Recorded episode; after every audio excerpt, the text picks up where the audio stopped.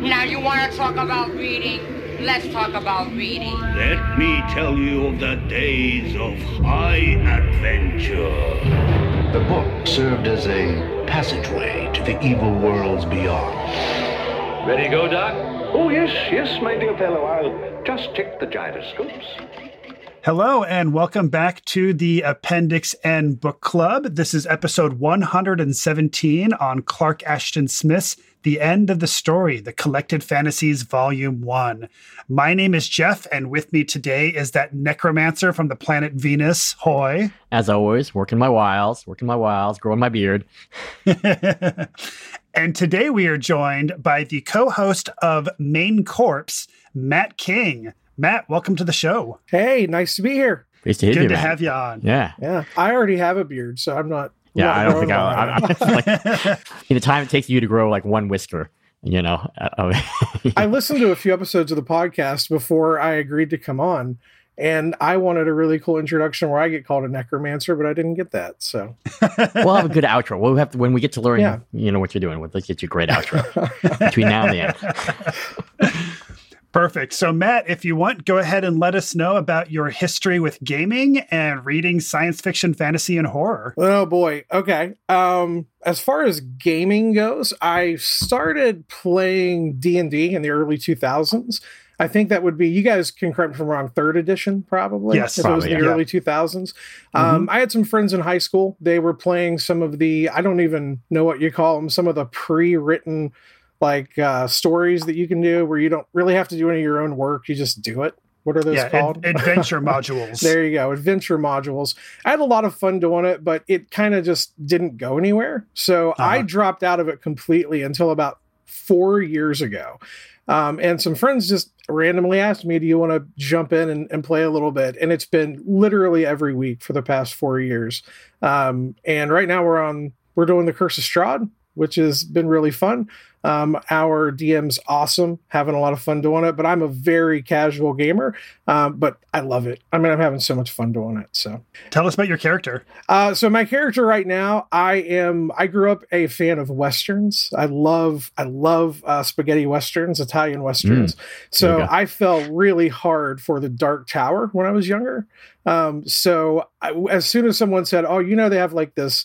Like outlaw style artificer you can play. I was like, oh, I'm I'm in. I'm totally in. So I'm basically playing uh playing uh the gunslinger right now. I'm basically rolling, uh walking through the curse of Strahd like a badass. So There you go. um, having a lot of, like I said, just very casual. Everyone else in my group is really into it, and uh, I don't know if you can tell, but I just I I make fun of everything. I just just have fun with it. All right. So then, since you mentioned spaghetti westerns, Mm-hmm.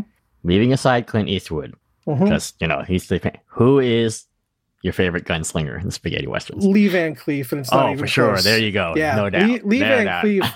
That is the biggest badass in the history of spaghetti westerns. Like when he walks on the screen, you you just pay attention. You can't There you you, can't take your eyes off of him. Um, he's he's he's great. He's, he's to me he's always been Clint Eastwood, but better. So I 100% agree with you, but I just Mhm. had to find out if we run that vibe. Oh, now, yeah. for the most, and Death Rides a Horse, if you want to know my favorite one. There you go. I love it. The most unlikely gunslinger would be John Louis Trintignant in The Great Silence, though. Yeah, yeah. That's- Oh, yeah. Yeah. The Great Silence is a masterpiece. Um, any, uh, oh my God, am I drawing a blank? Klaus Kinski's in The Great Oh, Silence, he's right? so, yeah, he's Yeah. the villain. Yeah, Yeah, he's he so is- bad. He's so evil in that one. He's insane. Like, he's Yeah. the most insane human being that's ever lived. Uh, Klaus Kinski. So, and now that you've mentioned, I'm not a Western fan, but now that you've Mhm. mentioned Death Rides a Horse, I now want to have a double feature of a Western and a Giallo where it's Death Rides a Horse followed by Death Laid an Egg. I don't think he can beat that. let's do it. Just show, you, you know, gotta be you some kind of like Amazon you know where I live. like. Show up and we'll do it. exactly. Yeah. And if anybody who's listening um, doesn't know about the giallo genre, it's a, it's a genre of Italian horror films where it's like black gloved killers, um, and you don't never know who the killer is until the end. But there is a ridiculous one called Death Laid an Egg, and one of the great things about Death Laid an Egg are all the chicken reaction shots in the movie. They're, we're constantly cutting away to shots of chickens who are then like looking at the camera like very meaningfully. It's pretty amazing. Have you ever looked up why they always have chickens and ducks in Giallo films? Have you ever noticed how big of a Right. role chickens and ducks, and birds yeah, play? Yeah. Yeah. Mm. Um, I haven't, but it has to be something. Uh, Has I to be don't like- know what it is. Has to, be, has, let's go. has to do with witches. Must have Go. to has something to do with witches. yeah, go look it up. I want to know. Right. Someone, Right. someone get a hold of me and tell me because Is it gotta be because they're foul? Uh-huh. Oh, Oh, my theory is that there was some mafia guy who actually owned a chicken farm, and then he just wanted to make sure that you know he got his cut under it. yeah, he Yeah. was. It was purely a capitalistic reason. He was like, "I've got chickens. I got to sell gotcha. them. Let's get them in the movies." guys." Exactly. I've got Um, chickens and I've got a part ownership in J and B whiskey, so I have to have the J and B label out at all points in every in every Italian horror film. well, my favorite my favorite trope in Italian films is when they try to make them look American. So like you'll walk into an office and there will be like an American flag on every desk. Have you ever noticed that? Have not. and yeah, watching the watching the background now, you'll never unsee it. I was watching a movie called um, Anthropophagus the other night. Oh yeah, You ever seen Anthropophagus Uh-huh. before? Yeah. Um, and when you watch it, they they struggle so hard to let you know you are in America right now, even though it's clearly the Italian, like some small Italian village, like a beautiful Italian village on on the shore. But yeah, you're in America. Make no make no mistake. You're transported there by the America uh, is a state of mind. yeah. Amazing. Right. So now, Matt, if you were to recommend a piece of fiction for our audience to um, read for inspiration, what would you recommend? so you had to do this to me and you asked me for two and i was like i can't i can't do two uh, so here's what i'm gonna say um, i'm gonna go with um, i have this and i, I tried to find um, tried to dig it out so i could find out where it was but i know you can I, to find out who published it i know you can find it on amazon um, it's a collection of ambrose bierce short stories that I just absolutely love because it, it has the damned thing in it. Have you ever read the damned thing before? No. Uh, not yet. Um, you absolutely should. It's outstanding. Um, and it, it has a few, there are a few other short stories in there that really stand out, but the damned thing itself, um, is really, really good, especially if you like weird fiction. If you, if you are a fan of, of weird fiction, check it out. Um, another one that I'm going to recommend because I recommended it to, um, someone who was a DM and they really got a lot of, uh, of help from it is Stephen King's On Writing. Um, Hmm, which sure. which is really it's it's an odd one for me to pick, but he was having trouble kind of understanding basic story structure, and I said, you know, go check out On Writing because he really does a good job of of laying it out there. Um, and then I'm going to go with a local West Virginia book called The Telltale Lilac Bush. Have you guys ever heard of that before? By Ruth Ann Musick. I think Mitchell, my partner, who's also from West Virginia and a friend and a Mhm. childhood friend of Matt's, I think he has that. Yeah, um, Appalachia has a uh, has a real storied history of um, of oral storytelling, um, of passing stories down from one generation to another in the oral tradition. Um, when I was a kid, people would tell me stories about you know. Um, balls of flame that would chase you know miners on their way home if they came home too late from work about women in white who you would pick up on the side of the road um, banshees all sorts of weird stuff uh, and this is so the Telltale Lilac Bush is a collection of those um, oral horror stories that were passed from generation to generation, actually put on paper.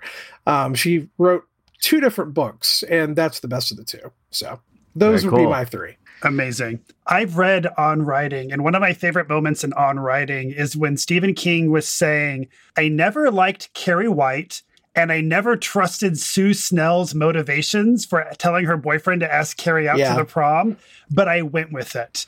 Yeah, And I just love that. Like you don't have to you don't have to like your characters or or even understand why they're doing necessarily what they're doing, but if you roll with it, cool shit's going to come from it. Yeah, and Mhm. I I always tell um like anyone that I that I play D and D with if I because I I do things that I would never do as a person, uh, just to see how I feel about it after my character does it. Right? It's it's so much fun to uh, to like get pissed off at yourself and be like, God, why did you do that? Uh, so I I tell friends that I see like trying to be the hero or trying to be the good guy or doing and I'm like just do something you would never do and try it out. It feels good. Uh, my favorite part of on writing is actually um, when he shows his own edits to his own work and and how much and how much he puts into it and how everything changes from one draft to another and it's it's just super interesting to watch that whole process. Mhm. Yeah. Perfect. So now we can go ahead and chat about which edition of the book we're working with. I feel like this part's going to be a little samey, but let's find out. Um, Matt, what are you working with? So I went old school and I actually picked up the uh, the paperback copy of it from yeah, same one you have from I think it's 2006 and it's what Nightshade is, is who put Mhm. it out. Yes, it's the Nightshade Press paperback. It's got this cover by Claudia Noble. And I feel like the cover, like it's it's beautiful, but it's kind of bland. But somebody in the Patron Book Club Yeah. pointed out that if you follow the artwork around to the back, you can also see that there's that it- there's a continuation of the piece, and there's some weird demon holding some ancient tome, holding it up to the person who's walked in um, with their with their staff, and that kind of makes Right. the artwork more interesting. Right. And by the way, that is Clark Ashton Smith there as the wizard.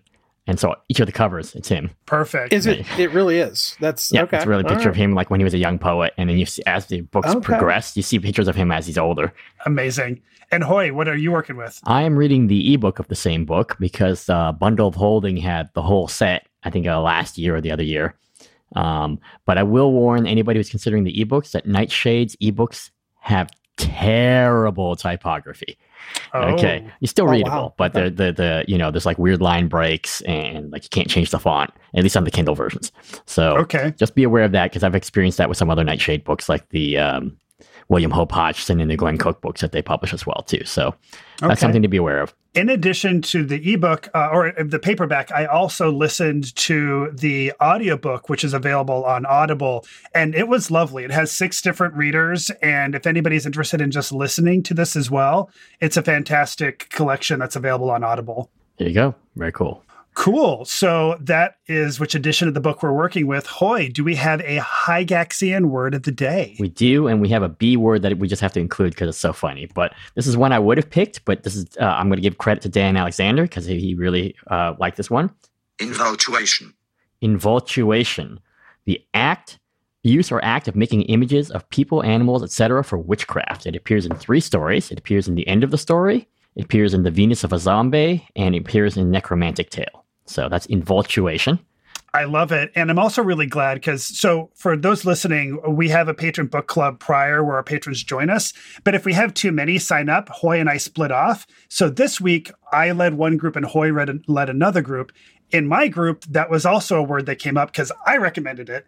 Um, and yeah, because I, I loved the way it was used in the end of the story. So I'm really glad to see that one of the two that I had come up with ended up being the one we picked Right. for this episode. No, the other one we had to have to include because it's such a great word. I think it only appears once. ithyphallic. It's Yes. phallic. Uh, Which yeah, I means a- think Rick Byrne brought that one up too. Right. which is means a statue with an erect penis. Yep. Right. But Dan was pointing out that there was actually a lot of sly, somewhat risque humor in here because there was the um the cult that I think in the Venus of Azombeii or one of the cults was the the the female cult was the like Contra or something. mhm. Uh, yeah, I caught Oh. that too. Yeah. yeah. yeah. Perfect. And so there was actually a fair amount of sexual humor that you know, would never appear in Lovecraft. And of course, Howard had a lot of you know racy content, but not humor. So yeah. so there you go. So now we can head on into the library and we can chat about what we think about the collected fantasies of Clark Ashton Smith, Volume One, the end of the story. Um, I think a good way to start this conversation might be starting with our initial thoughts of the collection as a whole. Uh, Matt, what is what was your experience of reading the collection overall? Um, so I'm going to say this. I am a I'm a big Lovecraft fan, and that's when when you asked me if I would want to read this, I I jumped right on it. I was like, immediately like, yes, let's let's go do this because he's part of that Lovecraft circle. So when I went in, I expected similar writing, and what I found was it's it's significantly more accessible, I think, than than Lovecraft's writing style. Um, I some of it I loved, some of it I will never read again. Um, I did find that some of his longer work, you have to fall into a certain rhythm with his writing style, almost like it's poetry. So that's why I wasn't surprised at all later on. Because after I read the book, I, I went and looked everything I, I could up about him and found out that he was a poet. Um, and that makes a lot of sense when you read it. Um, I think it's I think there's a lot here to love. There's also a lot here that, like I said, I could just uh, I could just do without. So Hoy, what was your experience reading this collection? Um, I enjoyed it, but I will have to say that if you are a first time Clark Ashton Smith reader, then I don't recommend reading it in this way because this uh, collection or this series was specifically set uh, in the order that he composed all of his short stories. And so you can see him developing, and some of them are like really full blown, right? I mean, the first story, uh, Abom- Abominations of Yondo, is like bang right out the right out the gate. But then you can see some other ones where he's still really kind of working through, and, and when you read some of the comments at the end, he goes, "Yeah, that wasn't that good of a story," you know. um, uh, but then you have these phenomenal ones like the Tale of Satampra Zeiros and whatever. And so I really now, and I think I've mentioned this before when we are talking about our very first Clark Ashton Smith episode with a- Andy Action, is that I really like what Lin Carter did with the original Ballantine adult fantasy in terms of how he sequenced the stories, how he collected the stories th- that were sort of thematically or related to specific, um, you know, settings that he had, like the Zothique setting. So he mm-hmm. put them into single collections. So I think as a person who's somewhat already versed in Clark Ashton Smith, I think this is great as an introduction I don't know if like the Penguin collection or that Return of the Sorcerer collection might be a better way to read Smith as a first time reader. Yeah, Hoy, I could not agree with you more. Um, I'm I'm really glad that we have read Clark Ashton Smith on this show the way that we have because we started off with those four Ballantine adult fantasy collections. So we started off with Zothique, and then we read Hyperborea, then we read Poseidonis, and then we read Xiccarph. And going through this collection, probably about half of them, maybe more than half, were stories that we had read previously from these other collections. But having them curated by setting and similar content, I think is a much better way to read these stories because there was a lot of, I like the way Joseph Hoopman said it in our patron book club. He said there's a lot of tonal whiplash mm. going on from one story to the next. And I really experienced that here. So I don't think this is the ideal way to read him, but I love that we're reading it this way because now I get to revisit some of those great works that were in those early collections before.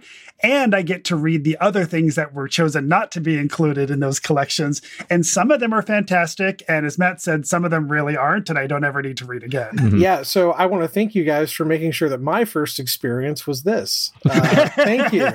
now that I'm hearing that, um, it makes a lot of sense because, and, and yeah, your, uh, your your your comment there how somebody said it was whiplash i i said i literally said the exact same thing i was reading yeah. it one evening and brittany is sitting across across the room from me and she's staring at me and she's like you just now look like something really bad happened and i was like i felt like i was in like a car accident um, in my head because i i just went from honestly like one of the funnest stories I've ever read into something that that just I mean was just a total letdown. Um, yeah, yeah. So like you said, tonally it's all over the place.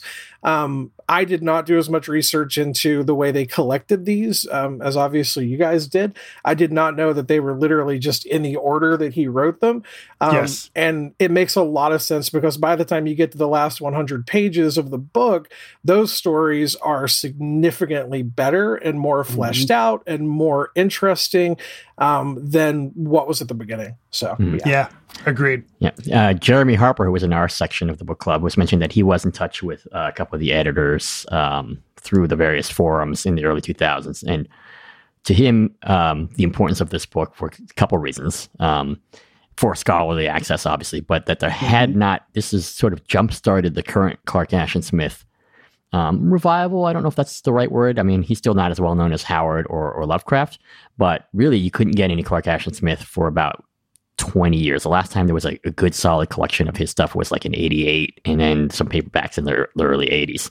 Um, so that this was important, but it would be nice maybe to, for someone, even if it was Nightshade, to pick a collection of like selections from this, like the high points. Yeah. I would love to see a collection for Clark Ashton Smith done the way that Del Rey did the Robert E. Howard collections, because those were beautifully done and perfect because they're similar to the adult fantasy Ballantine books in the sense that they're they're curated collections of stories by a main character or by a setting. But within those collections, they're presented in chronological order in terms of in the order in which they wrote them, mm-hmm. which they did not do with the adult fantasy versions. Mm-hmm. And I think it would be really cool to have like a Zothique collection where it's presented in chronological order, and then like an Aver an Aver Averoigne Averoigne, yeah, uh, Averoigne collection. Yeah, yeah. Um, there is actually an Averoigne connection from Hippocampus Press that just came out last year um, but I do not know if it's in order of composition. Okay. Um, and then we were talking again with Andy, the Zothique books, which um, I don't think there's any in this collection yet. There's not, Which I think Matt you will love because those are so necrophiliac. They are Uh, his best stories. they're- And my favorite quote from our Zothique episode was when when, when Andy Action said, uh, "These what what he said like." There's Mummy a lot fucking. of mummy fucking. More mummy fucking.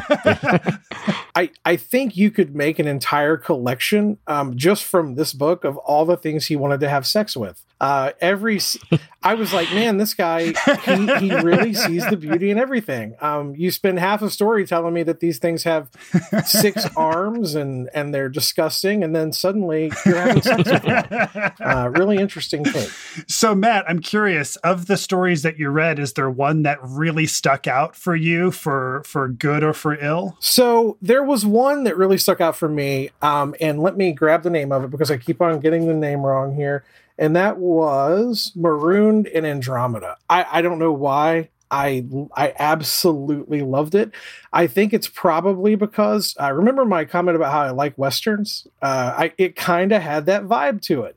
Uh-huh. Um, you have these these guys who are who are on this uh, on this this freighter who get like more, well not a freighter I guess it's more of like a uh, a ship that's like exploring explore like something that's something in Star Trek you know what I mean and they get they get marooned on a planet and because just- they were they were they were being mutinous. yes they were mutinous So the captain was like, "Get off!" and literally everything that can go wrong goes wrong. I I found myself laughing at how much horrible horrible shit these people had happen to them. I was like, okay, this is what more could possibly happen, and specifically the little um the little pygmy tribe. Uh, that whole that whole part was just amazing. Um, how they, t- you know, the the monster they have in the cave. I just felt like I was standing there for all of it. It was so good. It was so much fun. I I've read that four times now. I liked it. Oh my so God. much. I went back and reread it. Like after I finished the book, I was like, all right, I'm going to go back and hit the high points again, and that was right where I started. So Amazing. And I loved the ending of the story where the Mhm. captain comes back down and he's like, Yeah, I know I kicked you guys off, but actually a bunch of my crewmates have died and I need you guys back. So come on, get on board. No hard feelings, even though one of them had already died.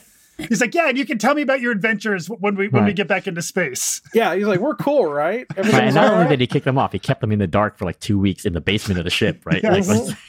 no yeah, light. is that how long it was? I was having trouble understanding how long they were kept in the basement of that ship. um, I was like, man, how did your legs work when you got off that thing? That's insane. I'm just hoping the two survivors were able to successfully mutiny the ship after they got back on.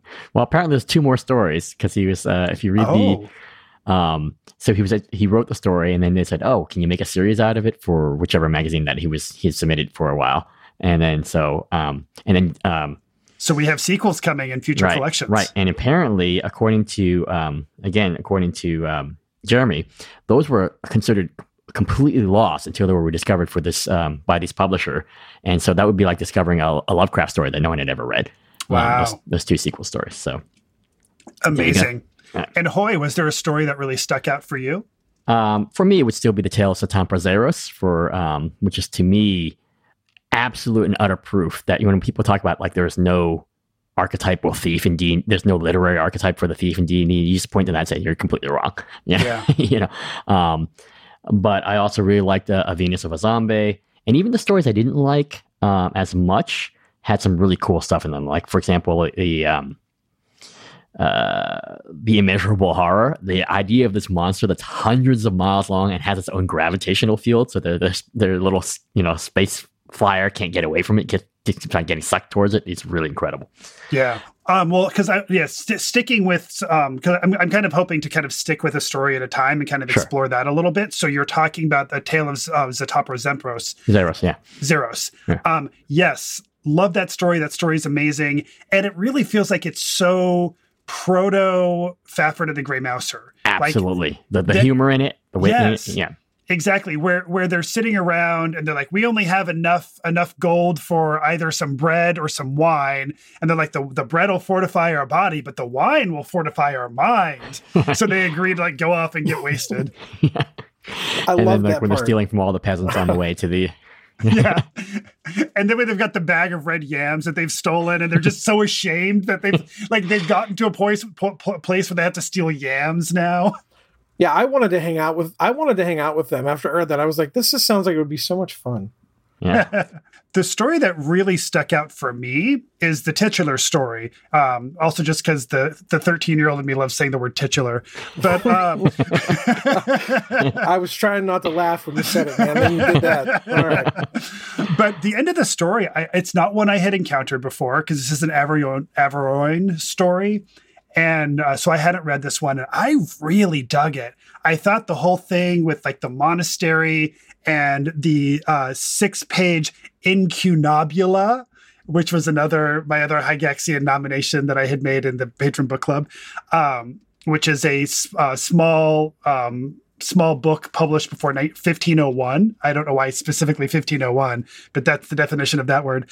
But anyway, so he's like reading this and like now suddenly he's like really wants to find out where the story ends. So he goes to these runes and goes into the dungeons of the runes, which takes him into magical Lamia land where like he meets this like sexy demon woman, but then like he's rescued by the monastery guy, but he definitely wants to go back and get more Lamia action. Like I loved it. I thought it oh, was yeah. so much fun. I thought it was so atmospheric and dark and so oh, so good. It, it reminded me of, uh, of of something from Hammer, from Hammer Films, honestly. Yes. The whole time I read it, Like Yeah. the Gorgon, that hammer, yeah, that like, like, the level. Gorgon, yeah. Um, so yeah, I I loved it too. And the whole time I was I was reading it, I kept thinking of the the horror cliche where the characters do exactly what you tell them not to do, and that's the whole like that's the whole thing the story pivots around. Because like he was like, yeah, don't read it, and just right back into read it. I know Right. I would do the same thing. I Right. know I would. So So in uh, my section of the book club, Jeremy Harper said he chose to read that story as having a happy ending. That he went down there and was forever enveloped in the arms of the Lamia. Yes. You know? You know, and found true love with this demon demon thing. Speaking of happy endings, though, like reading the Clark Ashton Smith stories the way that we have, reading the Hyperborea stories and the Zothique stories, they usually have such incredibly bleak endings. I was surprised how many happy endings we had in his early collected works. Mm, right. Like they get rescued on the you know on the Volmar story, and Yeah, and then there's the happenstance comet that rescued that that saves his butt in the um the monster from what is it called? the, The monster the, from prophecy. the monster of the prophecy. The monster of the prophecy. Yeah. Yeah. Um, which also uh, has probably the best ending. And Dan Alexander cited the ending because that, um, yeah, 'cause Yes. basically, basically, and this is another one of the stories that you Matt you, you cited. Oh, like she's got six arms, and I want to bang her anyway. Yeah, yes, exactly. As soon as he called her arms supple, as as I think what he said, I was like, all right, here it goes. It's going to happen now. Um, you know, and the wizard just like pieces out, right? The Viz, the Viz Vizaphmal just like pieces out Mhm. and leaves him there. oh, I was, I was pissed for him when that Yeah. happened. I was like, "Are you kidding me? Come on!"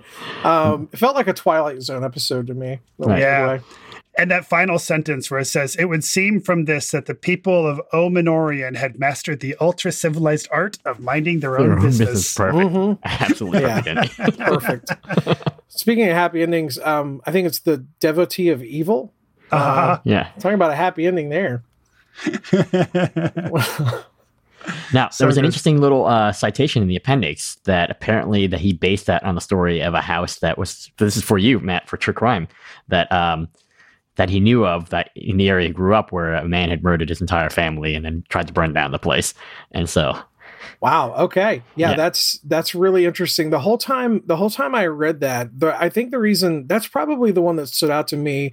Um, it's probably in second place overall for me. I loved it because it it felt like uh, they were setting up a, a classic like haunted house type story. Um, the whole time I was reading it, I kept thinking of uh, like the Changeling or something like that. Um, it was it was really interesting. And then the machine that the guy had built uh, in, in in his spare room was just wild. Uh, it was super cool. yeah. it also made me think, and I wonder. Uh, we know that John Carpenter was a big Lovecraft fan, right? Um, but um, his movie Prince of Darkness, which is uh, again that this concept of just like this evil. It's not even intelligent. It's just like this like atomic level force, and that's what they're trying to discover in Prince of Darkness, as I recall. Um, and uh, and that's also very much like the uh, Quatermass films too. Yeah, Mm, absolutely. Yeah. w- you're you're welcome. Anything that has to do with me is going to come back to movies. So Yeah. fair, fair. One thing that surprised me reading this was that some of his early horror writing was really pretty hacky, and um, and also felt very EC Comics Tales from the Crypt, like Mhm. especially the resurrection of the rattlesnake was like Thank such like a hokey little story. oh my god, I read that and I was like, are we are we are we playing here or what are we doing? what are we doing here? that one was so goofy. It was so silly. Um, it was what it was well written. It was a really easy read. Uh, Yeah. That was that was definitely one of the pulpy moments of this because you you know that these guys who were who were you know writing at that time, a lot of their stories would be published in pulp magazines and stuff like that. So uh, you got to have the pulpier stuff, I suppose, for that audience. Right. Did you see the comment about the end of the story there in the uh, appendices too? Apparently, he did not come up with that ending with the rattlesnake being found grasped in the hand of the the corpse. And was one of the editors said, "Hey, you should do something like that." And he goes, "Oh, that's such a great idea!" And he like actually fixed it in like the typescript. Oh, the suits always ruin everything. What I also thought was interesting was how, with both A Night in Malneant and in 13 Phantasms, they're both kind of stories that are kind of exploring grief and loss in kind of a supernatural way. Like in A Night in Malneant, like although like the woman he loved has died, no matter how much time passes, no matter how far he goes, he ends up back in this place where everybody is just celebrating her death. And that really, are not celebrating her death, like mourning her death. And it really just kind of felt like this this like the way that with mourning it always lasts way longer than we want and we can travel as much as we want and we can leave but that loss is still with us and keeps returning again and again. And then in 13 phantasms this guy is dying and he sees his like his dead love return and then there's two of them and then there's three of them and now like they're just crowded in the room and that's the last thing he sees as he dies. I thought those were like although they weren't terribly complex stories i thought they were really beautiful They they really were, and I'm I'm going to add in that something that I noticed in several of these stories, uh, powerful beings. Uh, like there's one where there's um, a siren who's just in a like a pool of of ba- basically like a puddle of mud on some maroon planet that's dying, and you have like this this thing that is talking about how she used to be powerful and she used to you know basically rule that that world or, or whatever and now she's deteriorating into nothing and like literally shriveling up and um that that's it's wild and then i think it is it the 13 the 13 phantasms? Is that the one where um it's uh he, he used to be a um like a sorcerer or something like that and he's dying is that the same one I'm That's the thinking uh, of? last incantation. It's the that one, last incantation that's what i'm thinking of because again you have this really powerful character that is suddenly really vulnerable and i thought that was really Yeah. interesting that he kept going that route Right. like the vulnerability of even something that seems like it should be so powerful Right. Well, um, again, um, I think you've def- definitely latched onto it. This, there's a regret is a major theme in a lot of these stories, right? yeah Um, and I like that, uh, but I was, I was again was surprised by the amount of humor that Clark Ashton Smith had. So if you read, like for example, um, the Venus of Azombeii, right? There's a powerful regret there, but he completely flips, essentially does the same story, but flips it around with the root of Ampoi, and it's just like the comedy plays the same story for comedy in that way, where the you know he becomes like you know the with the tribe of the eight foot women. Um, But even then, it's still regret. It's like, oh, I had this good thing and I fucked it up somehow, Yeah. right? Or I let it go. Yeah, and then also with the with the tale of Satampro, what is it? Zeros, Satampa Zeros? Zero. Yeah, With that story, with the root of Ampoi, and with the voyage to S- Sphenone.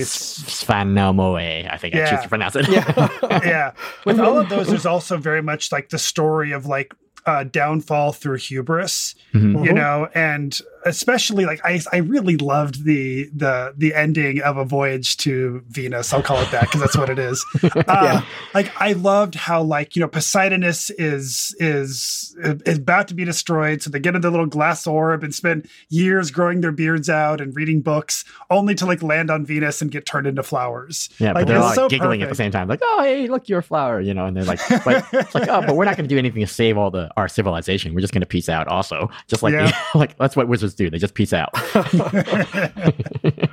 So, Matt, I'm curious, transitioning this more to a gaming side of the conversation.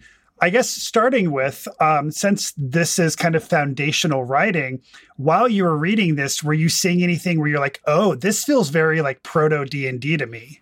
Um, yeah, there was. Oh, what was the name of it? I'm so sorry. I'm bad with the names here. Um, what's the name of it? That I There were I a lot of stories we read. So yeah, it's there okay. are a ton of them. um, was it the Planet of the Dead that had the uh, the um, like the orbs that were like terraforming Earth? Is is that Uh, the that was the metamorphosis of the world. yes. Meta- oh my gosh, see, Yeah. so bad about this. Yeah. Um, yeah, that one that one was interesting to me because you know when you when I play when I play D and D, there are moments where you come up against something that feels so overwhelming, like you're never going to be able to to conquer it or beat it, and it's like this this sense of dread, and that's what I got from that story was kind of that same sense of like, well, we're all screwed, it's over now.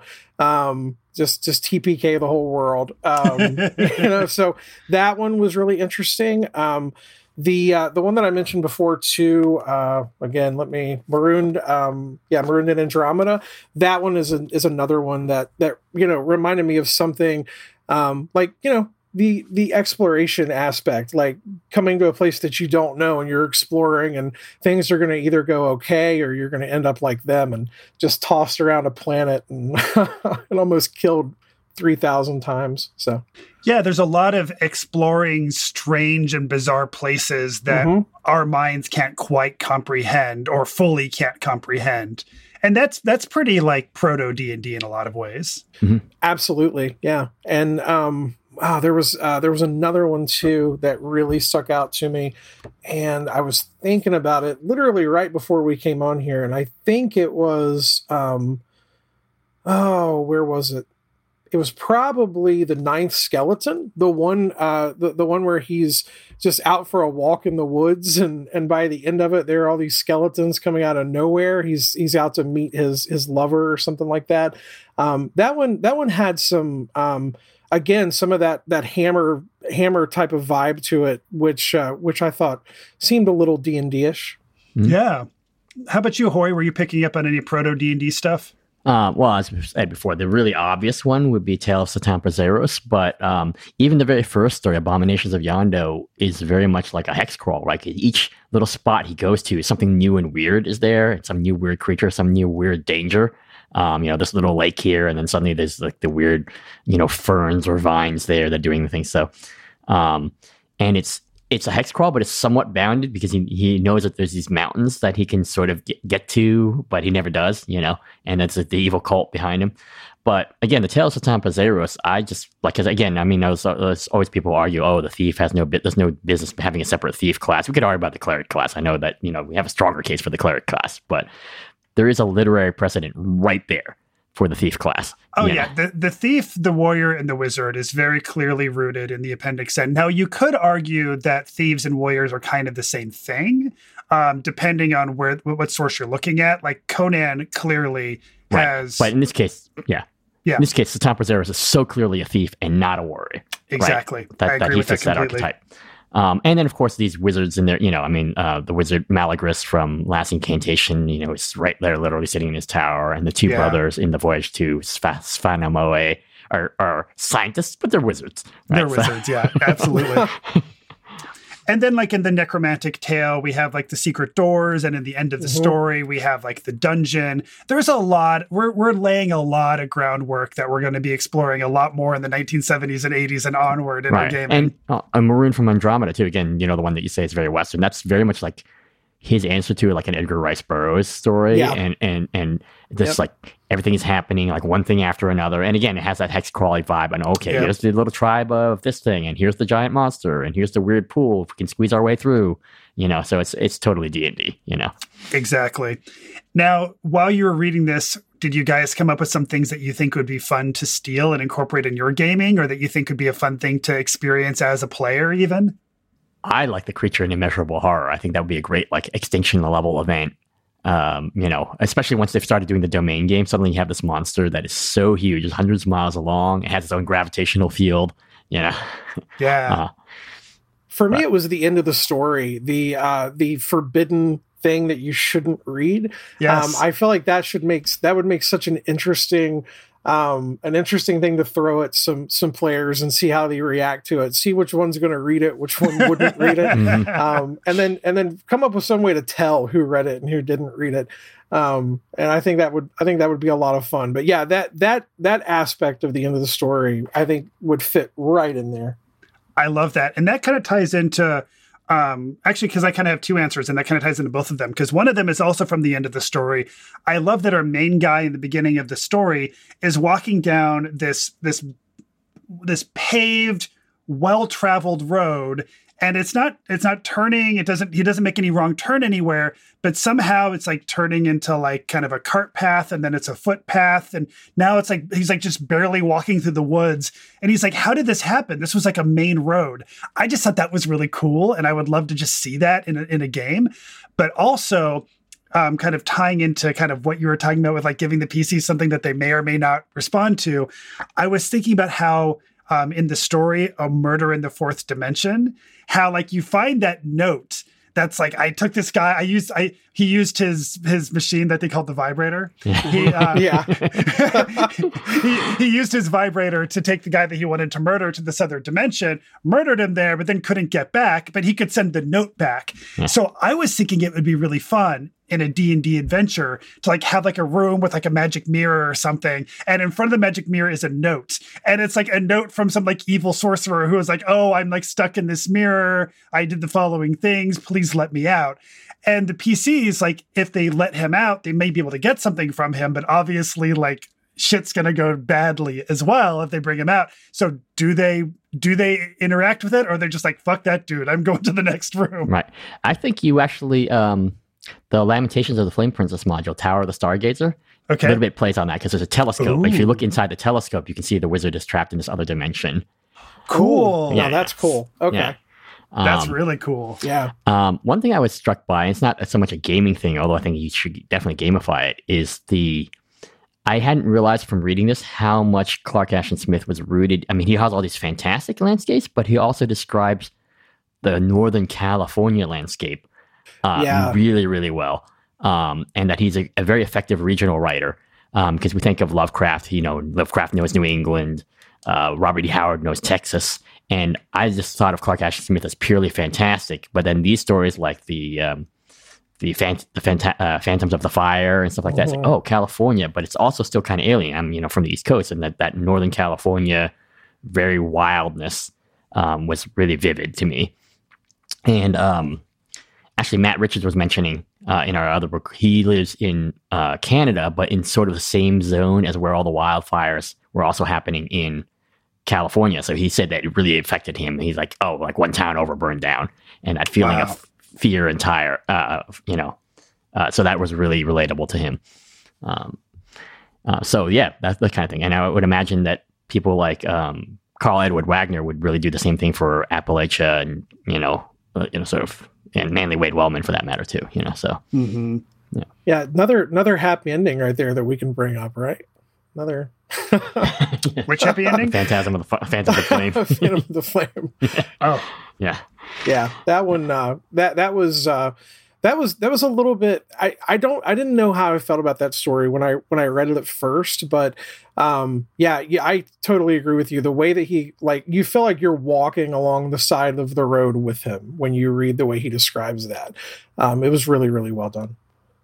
So I like I like that level of specificity. It's not. Yeah. I mean, you don't have to get like super super descriptive of your running game, but if you can just like, okay, you're in this country, it feels different than the mountain road in this country because it's like this. Yeah. You know, Mhm. it's hot, it's dry, as opposed to X Y Z. So. Now Matt, you mentioned you went back and listened to a few of our episodes. Did you listen to any of the ones with Clark Ashton that were recovered Clark Ashton Smith? I did not. I actually Okay. listened to um I listened to one from December and then I went back and listened to two more from January. Cool. Um but I'd have to pull up the episodes and tell you which ones they were. That's fine. Um, the the reason I'm asking is I'm going to ask you a question that we discussed at length in those in those episodes because I'm just kind of curious about your kind of initial thoughts here. So Gary Gygax, the co-creator of Dungeons and Dragons, made the list of the books that you should read for your for inspiration for your gaming, and of the Weird Tales big three, he included Robert E. Howard, he included H.P. Lovecraft, and he did not include Clark Ashton Smith. Now, without being like a Gygaxian scholar, is it your is it your is it your gut that maybe Gary Gygax left out Clark Ashton Smith intentionally, or that it had to have been an oversight? I, I it has to be an oversight. I mean, it it abs- it absolutely has to be because there's if you include H.P. Lovecraft and you don't include um, Clark Ashton Smith after just reading this this one collection, um, then you're either lying to yourself or you you just it was an oversight. um, so I'm going to go with oversight and and and think uh, positive thoughts on that. So I'll go oversight. it has to be. There you go. It has to be. There you go. There you Yeah. go. Fair, fair. the the really shortened version of our the, the many conversations we've had about this in the past is some people think it's an oversight. Some the, the thing that I do not agree with is some people think, well, maybe Gary Gygax didn't read Clark Ashton Smith. There's no way. bullshit. He definitely read Clark Ashton Smith. Yeah. Yeah. Um, but the other argument that I really do kind of like is that maybe Gary Gygax thought that Clark Ashton Smith was a little too adult with like the with like the the the how much sexuality was a part of um, the stories, which you don't see with Lovecraft at all. Um, so maybe his Catholic sensibilities Right. weren't too keen on recommending that, and also just how bleak these stories are. But that's also true with Lovecraft. So Well, if it is sexuality, it's not because it's not like the men's magazine. Everything's cool sexuality. The sexuality is kind of weird and and and distorted. Gygax is fine Yeah. with big booby sexuality or like Conan, you know, raping women, but but it's it's the I'm gonna have sex with this thing with eight limbs that's decaying. Well, you know, like I said, when I when I read this, I just kept thinking to myself, and, and honestly, that is the first thing that stood out to me about him. Um, comparing him to H.P. Lovecraft was just how um, how different sexuality was treated. Like I said, I I get the feeling that that Lovecraft he just didn't he just just no sex ever. Just it didn't exist. Oh yeah, Lovecraft stories Yeah. are completely yeah, they're asexual. completely bereft of any like. There's no sexuality at all uh, that I could that I can find. Yes. And in this, it's almost like there are some scenes that are like hypersexual in, in this, Oh yeah. and it's uh, it, it's really it's really night and day, and it kind of blows me away that that Lovecraft was apparently such a big fan of Clark Ashton Smith's style uh, because it had so much sexuality. I figured that would drive him away, but um, apparently he he uh, loved him. So Yeah, yeah. He was, uh, you know, whatever you could say about Lovecraft, he was a man of taste, Yes. literary taste. So that's a, an interesting thing to think. Now, having read, uh, this is your first exposure to Clark Mm-hmm. Ashton Smith, and in this way that uh, we've all agreed is probably not ideal for a first-time reader. If you were to continue reading Clark Ashton Smith, which it seems like you would, would you try to like self curate? Would you like? Would you, uh, you know, look look for previous collections? Would you um, just read them in this, you know, the, as they are published in this series. What would your way going forward with Clark Ashton Smith be? I'll be honest, I'm I'm definitely going to keep going with Clark Ashton Smith, and I'm probably just going to go ahead and and keep going with these collections. Um, yeah. you know, don't get me wrong. There are some that are that were I- I'll just call them a slog. I mean, they were they were like, you know, going a couple rounds in a boxing ring with someone, but um, there were there were more that I liked than I than I didn't like. So I think I'm just going to keep going down this road uh, because. I, I'll be honest with you. I'm finding as much to love here as I do with H.P. Lovecraft. So um, I think it's going to be fun to uh, to keep kind of digging in. So Right? So by the time this episode airs, I will already be back from GaryCon. But by the time we're recording this, we're about two weeks out from GaryCon. And um, GaryCon is a gaming convention in Wisconsin that I'm going to. And I signed up to play in a game called Save Weird Tales. And in the game, we get to play H.P. Lovecraft, Clark Ashton Smith, and Robert E. Howard as as like Lovecraftian monsters actually come and try to destroy like the Weird Tales magazine headquarters. This sounds incredibly fun. So my question for the group here is if you were going to be playing in this, which character would you want to play and what would be your take on that character? I'm personally hoping to play H.P. Lovecraft and I want to play H.P. Lovecraft as um, as Eeyore. Either that or I want to play August Derleth, who just follows H.P. Lovecraft around and does everything Lovecraft does. but what about you guys? Who, who do you want to play and what would be your take on that character? Oh, I, I guess I'll go because I'm I'm actually going to say Clark Ashton Smith is who I would play because I want to play him like um uh like Tom Cruise from Top Gun. just uh just like the ladies man and like the sex symbol and uh and just just try to you know just try to bang everything is, is what i'm gonna do. Uh because that just seems like so much fun. Um he see because i'll be honest with you ever since i since i read this i uh i watched a documentary about clark ashton smith. I've, I've kind of dug into his uh kind of dug into his art a little bit and some of his mm-hmm. poetry and and the guy had a style that is just unmistakable. I just i just really dig him so. Yeah. Hoy? Um I might just go wild card and play Farnsworth Wright and be that total bastard who doesn't pay everybody. like, it's like you guys take care of it. I'll just tell all the writers, you, you guys take care of it. I'll be here in the office. You know, any of you survive, uh, I'll, I'll, pay you a penny or word. you know? I'll, I'll, be over here. You guys have fun. All right. And Rick Byrne was saying he wants to play Robert E. Howard, and he would just be like this real like bombastic, like manly man who mm. like he like answers everything with his fists. Yep, for sure. well, someone would have to play CL Moore and a couple of the others, you know, later on too. But yeah. And I'm really curious to see who our full options are because I mean there's six there's six players, right. and he he mentions the three in the description for the game, but I don't know who the other three writers that right. we're going to get to choose from or, are going to be. So it'll be interesting to see. Play the writers um, as if they were reflections of their most famous uh, literary creations.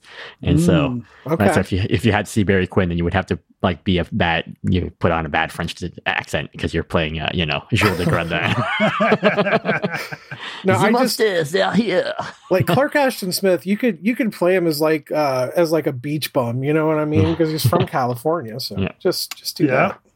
Also true. Or uh, the other way I kind of see him is like as John Waters.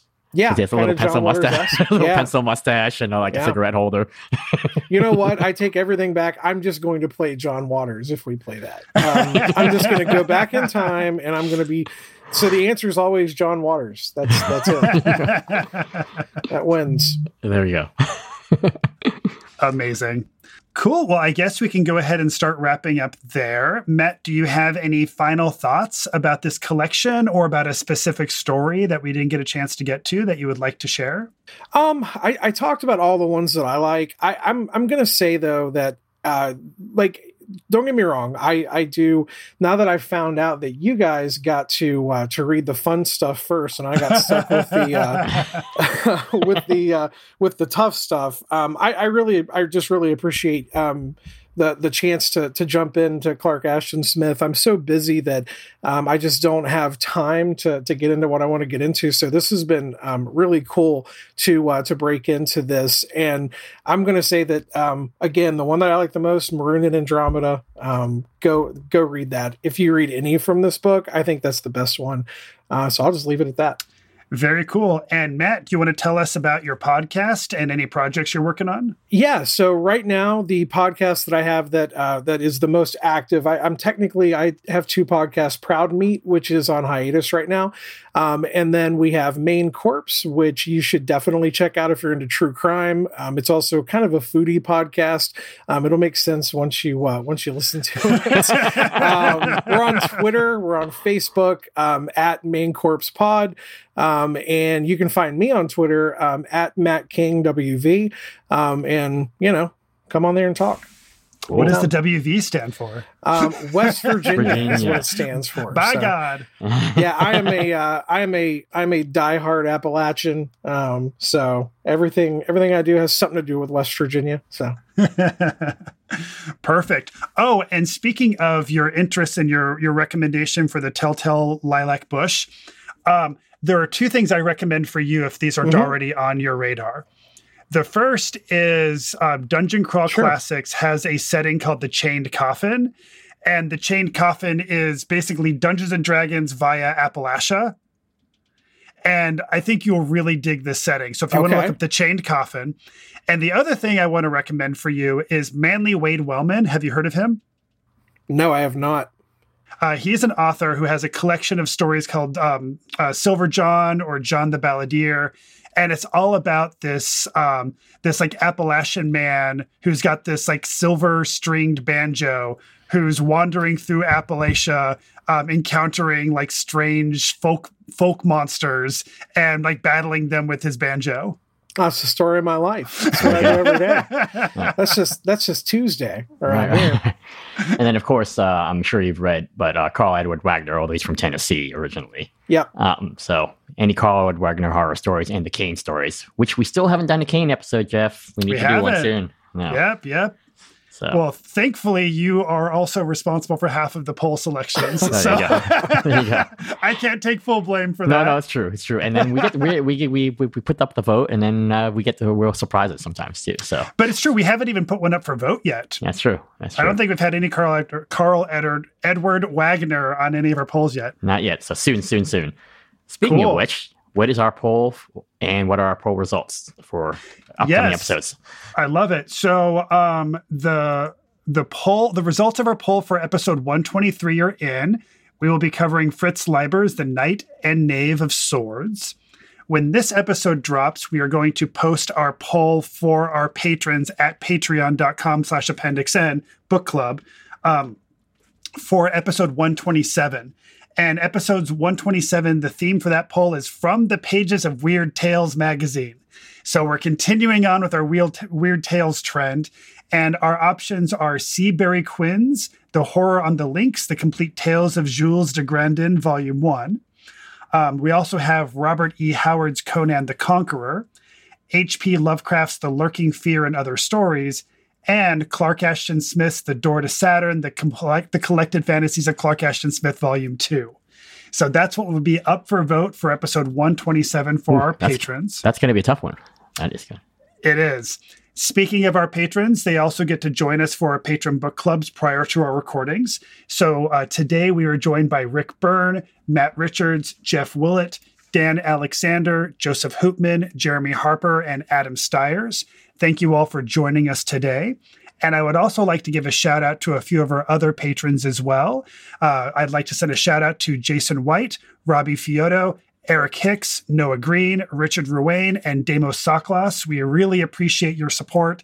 And if you're listening to this and you're not currently one of our supporters and you like the show and would like to give us some support, please head on over to patreon.com slash appendix N book club and show us your love. Right. And we love you anyway. So just uh, just want to give us some feedback. Just you can hit us up at appendixnbookclub at gmail.com or find us on Twitter at, at appendix underscore n. Uh, please rate us and review us on your podcatcher of choice. It helps people find us. Yes, and thank you to the um, eight-limbed Venusian, uh, Matt King, for joining us on the show today. Eh, Very, very affable. Eight Very, very, su- very supple. very supple. and affable. Did, did I, that, I that agree with introduction all work? of that, and uh, it's it's true. It's it, that works. I I'm I'm flattered. I love it. So Well, Matt, thanks for being on the show, though. absolutely, anytime, guys. Um, it was a blast. Thank you guys, like I said, for giving me a chance to uh, to jump into Clark Ashton Smith. It was awesome. So there you go. Pleasure Absolutely. and an honor. All right, everybody. See you in the stacks. Read on. The library is closed.